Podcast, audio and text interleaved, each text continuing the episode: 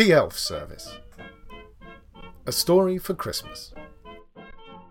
Written by Tobias Sturt and read by Jon Millington.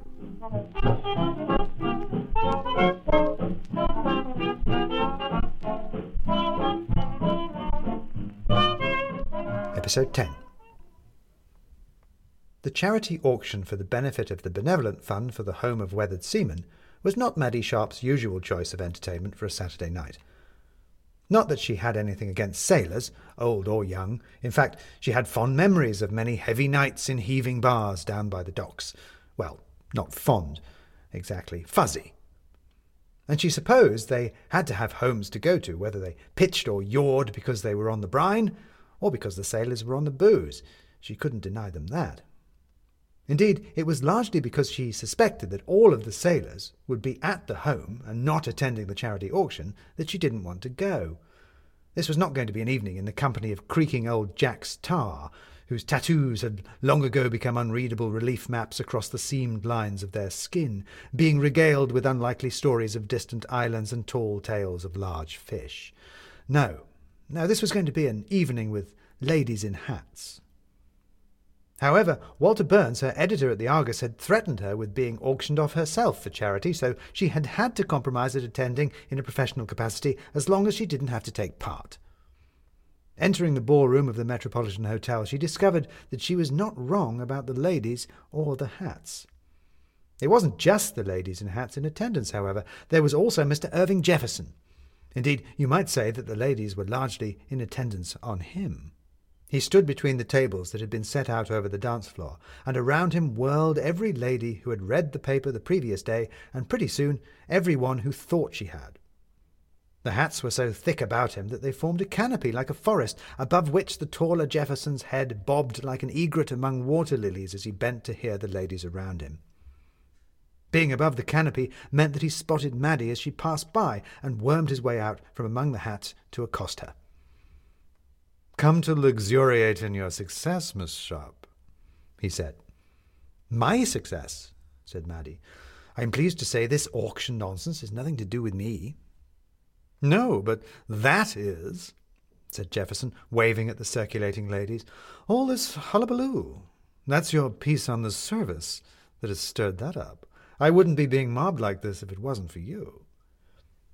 Don't start pretending to me that you're not enjoying it, said Maddie. Otherwise I shall begin to lose whatever grudging respect I've been developing for you. Ah, but it's all in the service of the service, isn't it? said Jefferson. And that is my success. Ah, good, said Maddie. I was worried for a moment that you were going to let someone else have some of the credit. Let's share it, shall we? said Jefferson. You shan't pretend that you didn't pen a very influential piece that has made me the hero of the city overnight, and I shan't pretend that I didn't deserve it. I'm not sure I deserve this, said Maddie. What are you doing here anyway? Auctioning off a letter, of course, said Jefferson. Doing everyone a bit of good by helping everyone to do a bit of good. Getting a letter answered and raising some funds for this charity. For the Home for Weathered Seamen? Said Maddie. I wouldn't have thought it was your kind of thing. Have much use for Santa Claus down there, do they? I wouldn't have thought it was your kind of thing, said Jefferson. Do you have much use for weathered seamen? I'm the one what does the weathering, said Maddie. I suppose this is all your crowd, though, well fed, well paid, and well intentioned.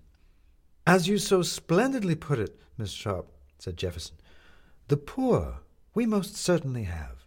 And so, charity we must have too. Unfortunately, our city is much blessed with those willing to do as we all should for their fellow man. You've committed it to memory. How sickening, said Maddie. I always try and forget everything I write as soon as possible, and I don't like having it quoted back at me. It's too like being in court. But you were correct, said Jefferson. And you are correct. The city is full of charities just like these, and with people like these. And thank goodness for it, for without them, what chance would I have to bring Christmas to those who wouldn't otherwise have it? And without them, what chance would you have to be such a darling of the town? said Maddie. I wonder, Miss Sharp, whether your cynicism comes from not daring to feel, or from feeling a little too much, said Jefferson. Now, if you'll excuse me, I see Mr. Donner over there, and I think if I can be enough of a darling to him, I can secure at least another two Christmases. Touché, said Maddie to his disappearing back, and then she realized that she recognized one of the ladies in hats. Miss Saltadora, she said, I didn't know you were interested in sailors. In sailors? Whatever do you mean? said Miss Saltadora. My uncle's a rear vice admiral. Perhaps that's what you're driving at. Although he works out of an office these days, I do believe he has a skiff, I think he calls it, but he's never taken me on it. Indeed, the last few times I saw him, he bemoaned how rarely he gets to go out in it. I've been on the ferry, of course, many times, but I wouldn't have thought that maybe a sailor. The charity, said Maddie when Miss Saltadora paused for breath. The home for weathered seamen. Weathered what? said Miss Saltadora. Oh, I suppose the home must be by the sea, being for seamen, which is why it's so weathered, although I can't say I know anything about it. It's the seamen who are weathered, I think, said Maddie. I suppose you're here with Jefferson, then, on elf service business? Oh, no, said Miss Saltadora. I'm here for the auction with my mother. Have you seen her? She has a pheasant. On her hat, I mean. We do have pheasants in the country, but they're for shooting, you know, not for pets. I feel they would be too excitable as pets, don't you? Always clacking off somewhere and knocking things over. So you've come to the auction, but you have no idea what it's an auction for, said Maddie. Well, it's for charity, isn't it? said Miss Saltadora. But then, before she could continue, a man walked onto the stage at the head of the room and stood before the table and chairs set up there. Uh, ladies and gentlemen, uh, could you please take your seats? Before the auction begins, we're just uh, going to have a few words from our founder, Captain Jevons Urquhart. Oh, my table, said Miss Saltadora. Ah, oh, there's my mother. I see her shaking her tail feather. So nice to talk to you again, Miss Sharp. Talk at me, corrected Maddie, who was more interested in what sort of person might be called Jevons Urquhart than in finding a seat. The MC had already gone to stand behind the table as an ancient bent figure with a long white beard and a tall black hat came shuffling across the stage towards him. The old man had on a captain's coat, so shiny with use and cleaning that it gleamed in the stage lights almost as much as its buttons did.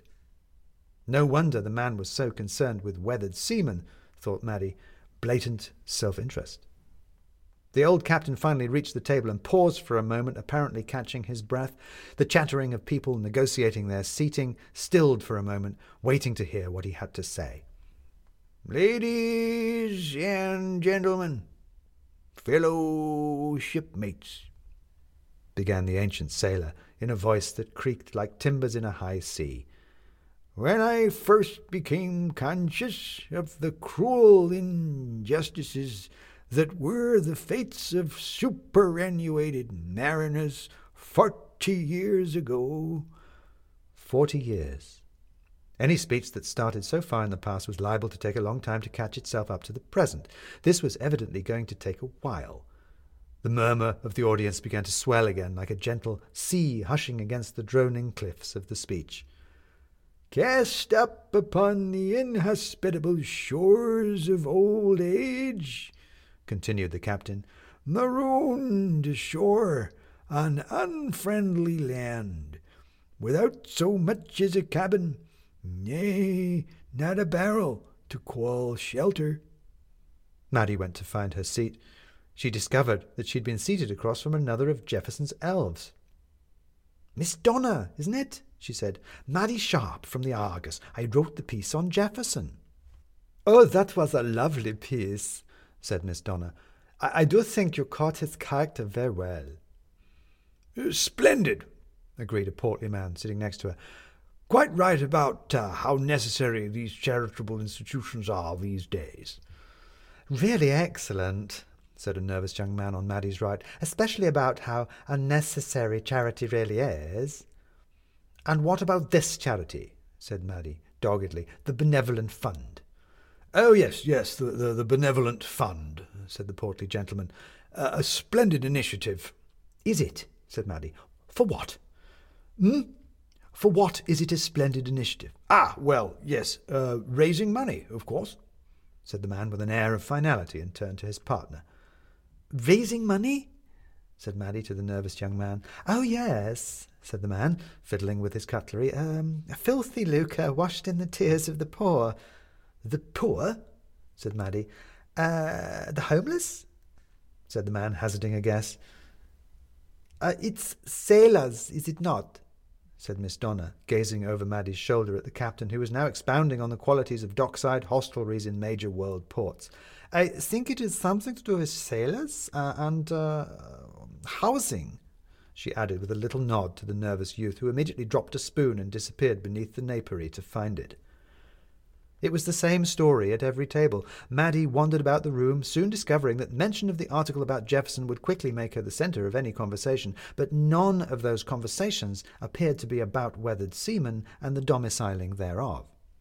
In fact, pretty much no one there appeared to know what the charity was for, and Maddie strongly suspected that the few who did were, like Miss Donner, guessing. At first she was inclined to judge them, turning out to this dim and enervating event, giving of their time and money in a cause they didn't even know. But then she began to wonder, might it not be, in fact, not perversely more virtuous to give without knowing the cause?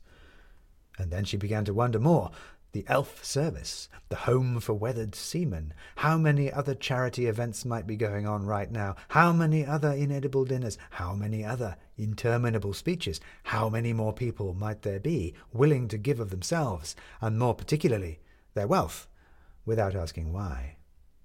All this generosity just ambling around, waiting to be steered in a profitable direction. It could be a good business for a bad person. She turned and looked up at the stage where Captain Jevons was tottering back into the wings, followed by a gentle applause like pebbles rolling on a stony beach. Somewhere, Maddie Sharp began to suspect, somewhere in all of this, there was a story.